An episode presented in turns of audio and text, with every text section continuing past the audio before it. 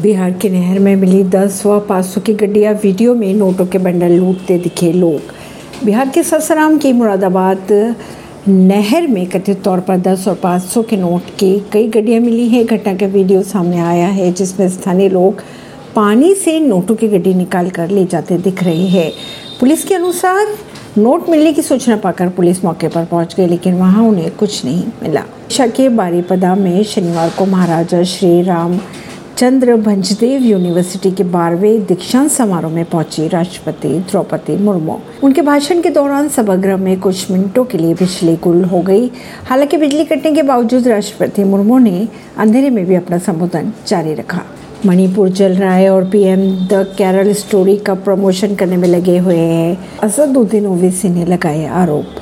BJP chief JP Nadda दिखे कर्नाटक में चुनाव प्रचार के दौरान बीच सड़क किनारे ढाबे पर चाय पीते हुए। कर्नाटक विधानसभा चुनाव के लिए प्रचार के बीच बीजेपी राष्ट्रीय अध्यक्ष जेपी नड्डा ने कलबुर्गी में सड़क किनारे एक ढाबे पर चाय पी। वीडियो आया सामने। ऐसी खबरों को जानने के लिए जुड़े रहिए जनता से रिश्ता पॉडकास्ट से। परवीन दिल्ली से।